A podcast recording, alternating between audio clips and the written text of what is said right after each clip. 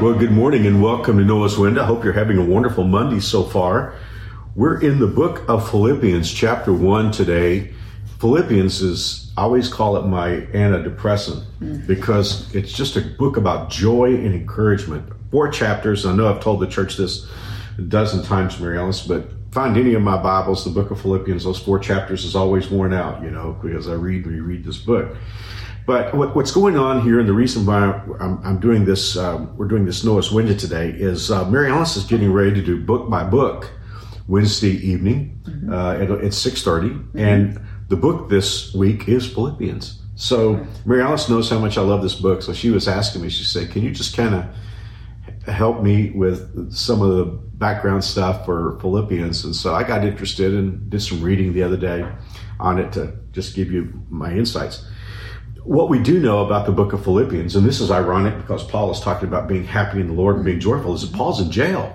Mm. And Bible scholars are trying to figure out which imprisonment. Which yeah, which imprisonment. which, yeah, because it could have been Caesarea, it could have been Ephesus, but most likely it was Rome. And if it was Rome, and, and I do believe it is, uh, it'll be the last imprisonment that Paul has. You know, he he will be executed here.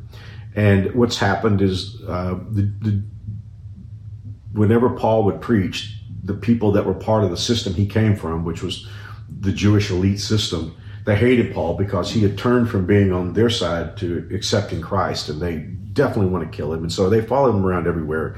And ultimately they cre- create a riot that causes Paul to get arrested.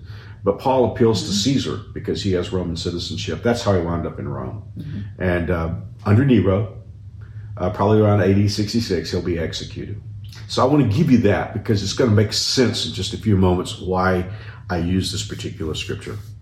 So Paul is opening up in, in Philippians chapter one, uh, the book. He's saluting the people at Philippi, kind of telling them what the book is about. Um, and so I'm going to pick it up um, in the last part of verse twenty. He said, I trust that my life will bring honor to Christ, whether I live or die. Now we're going to watch that, that be now the, the subject here. Paul's like, if I live, if I die, I want to bring glory to God. For to me, and you know, you you love this verse. Mm-hmm. I did a sermon on this when I was in my mid-twenties that you still love. For to me, living means living for Christ, and dying is even better. I memorized this in the King James. For to me, to live is Christ, and to die is gain. Yeah. And, and you would say, if you... in order for it to be gain, you have to have those words. If you take, how did it go? If you take well, that? okay, because I, I always saw it kind of like an algebraic equation, right? Because for to me to live is Christ and to die is gain. So I said, a lot of people want to put something else in there. I said, that everybody's got a statement. For to me to live is blank, mm-hmm. you know, money, uh, prestige, sports, whatever. Right. But I said, if you take Christ out of that first part, you have to take gain, gain out of the right. second part. And all you have left is for to me to live is to die. die. Yes.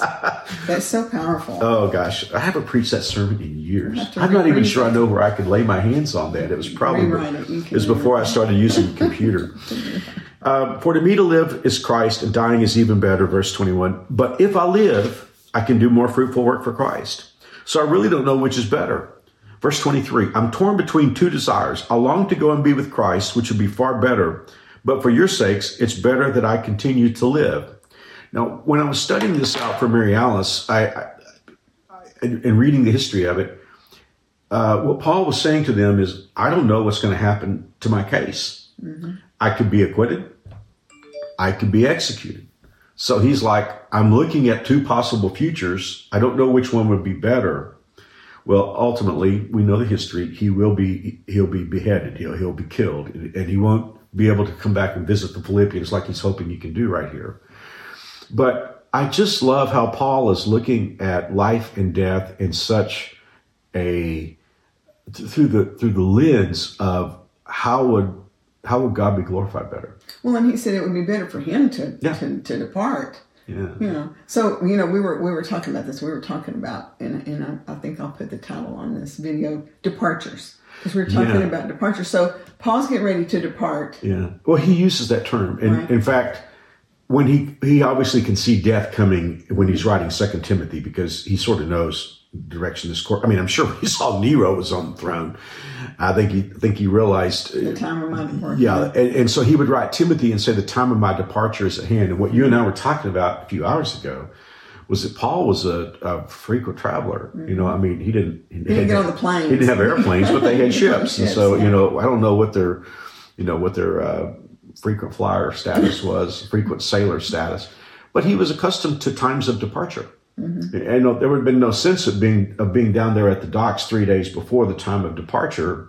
So three days before would be bad, but five minutes late would be really bad. Mm-hmm. So, you know, he was accustomed to looking at the signs, you know, on the, you know, where the, where the ship sailed, looking for the time of his departure. That's how he saw, that's how he saw death. I mean, he mm-hmm. basically said, I'm going to, I'm going to catch a ship, you know, mm-hmm. I'm going to catch a flight.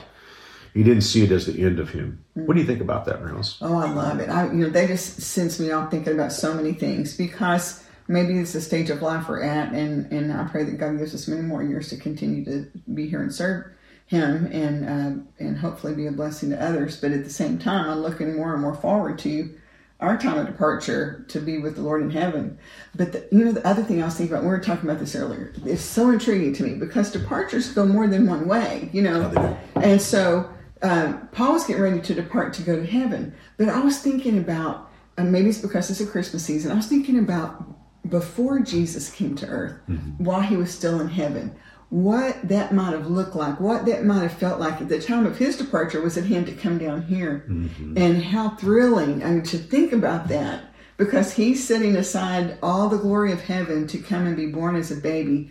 And that was a departure from heaven to be here. Yeah, well, he's about to do it again. Yes, he's he's about to depart. Oh, I get real excited about that one. You're ready for that. you, you know, again, Mary Alice and I were discussing this just in some, just in some. Uh, well, I guess we were just having a little lunch, and we we were talking about this, and and that story of Paul saying he's getting ready to leave made me think about the Transfiguration, mm-hmm. because when Jesus was on the earth, he takes Peter, James, and John up onto the mountain, and then Moses and Elijah appear, and if when you read what that was about, Moses and Elijah were talking with Jesus, and the subject of their conversation was when Jesus was going to come home. Mm-hmm. And so, you know, you just sort of oh, see them standing yeah. there. Here's three three men standing there, Moses, Elijah, and Jesus.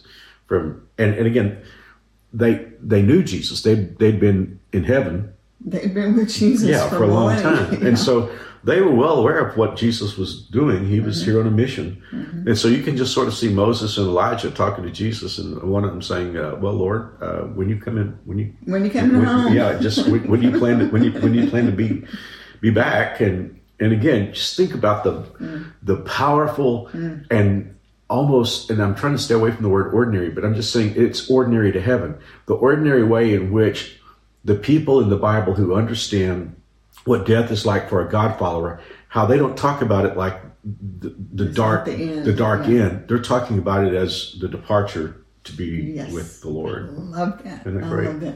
So there's a departure board somewhere, uh, multiple ones. So there's the one that's our departure, whether we're going to be raptured or resurrected someday, uh, caught up to be with the Lord that way, or if you think about, there's another departure um, yeah. sign up in heaven of Jesus coming back.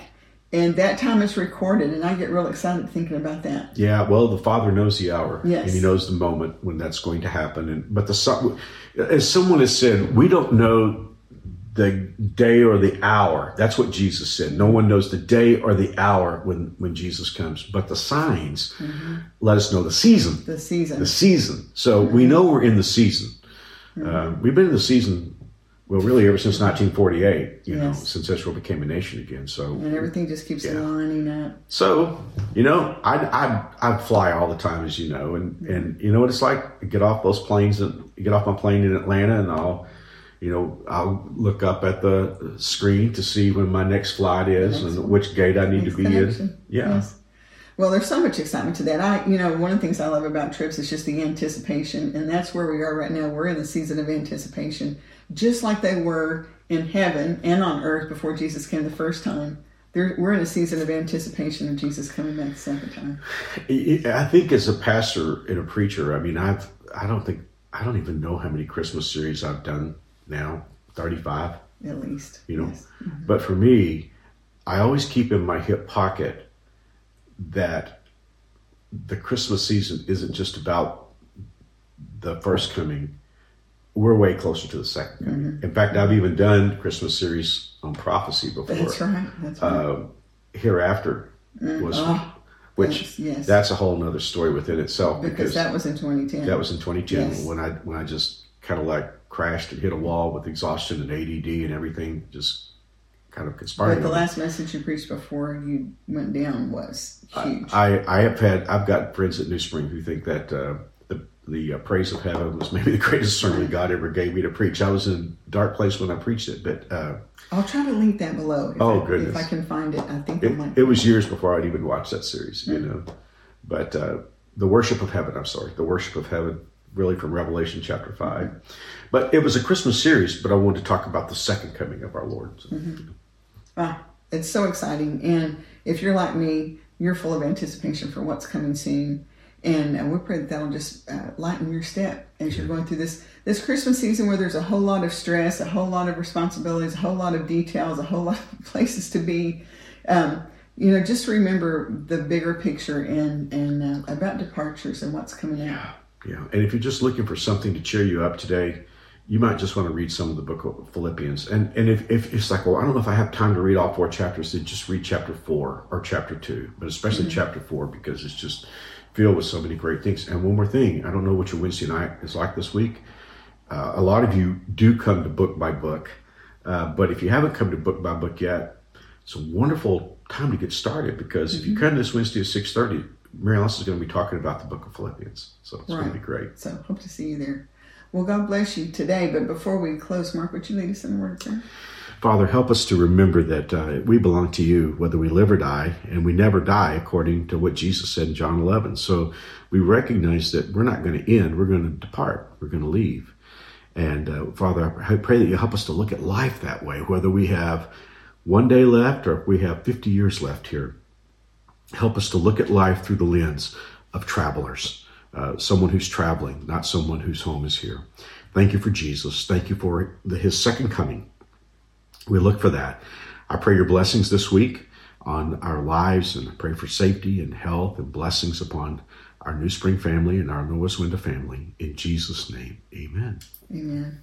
Well, thank you for joining us here on Noah's Wind today, and we'll look forward to seeing you back again tomorrow. We'll see you Tuesday. God bless. See you soon.